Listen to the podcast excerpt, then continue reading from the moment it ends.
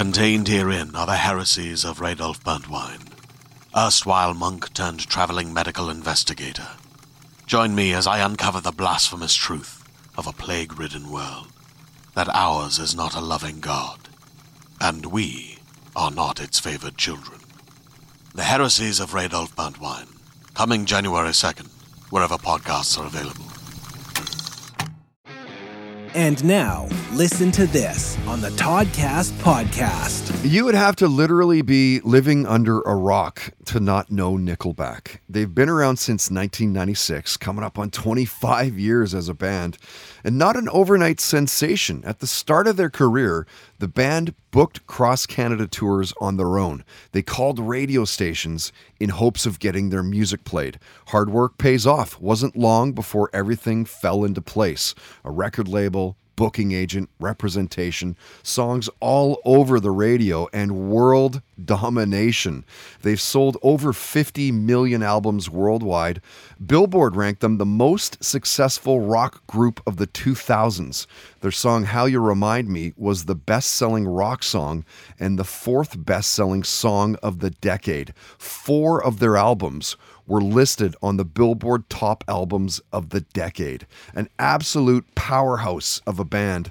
And when Chad invited us over to his place to record a podcast at his home studio, we talked about aliens visiting Earth, seeing Metallica in concert. We talked about writing songs right after waking up from a dream. Dimebag Darrell came up, how Chad's an admirer of Lenny Kravitz's work. We talked Beastie Boys, superpowers, working in studio with ZZ Top's Billy Gibbons, hanging out with Devin Townsend, growing up to music by the Beatles, Boney M. ABBA. And Chad talked about how Nickelback were asked to submit a song for a Batman movie and a Thor movie. Listen to this. they had asked for uh, to, for us to submit a song. We submitted it, um, and that song actually was "Saving Me." And they went with a Linkin Park song, Oh, and we were very happy about that because then "Saving Me" went on all the right reasons and Right. wound up. Uh, I think the thing went to number one, so we were Great we were song. pretty happy to have that on uh, on, your that record. album. Yeah. Yeah. Uh, Is there anything kind of along those same sort of lines that you've recorded over the years that oh yeah, there was another one um, that was on. Uh, what album was it? I want to say. I want to. Oh, I know what album it's on. It's on No Fixed Address, and it was supposed to be um, going to. I think the second Thor movie, and same sort of thing happened. They wound up going with something else, and then we wound up with this great song on our uh, on our record. And um, where is it here? I'll find it. trying to rack your brain? Like what- Um, what, song was it? Hammer coming down. What's the name of that song? Yeah, that's a hammer coming down. it? Hammer coming down. Yeah.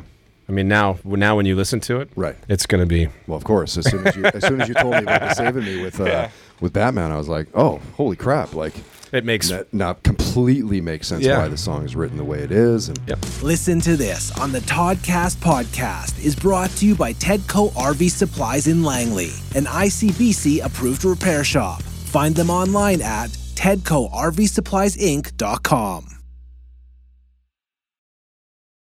Hi, my name is Jenny Owen Youngs, And I am Kristen Russo. and together we run Buffering, a rewatch adventure, a family of podcasts moving through our favorite 90s genre television. If you're a fan of Buffy the Vampire Slayer, well, great news for you. Our very first podcast adventure took us through all seven seasons of the series.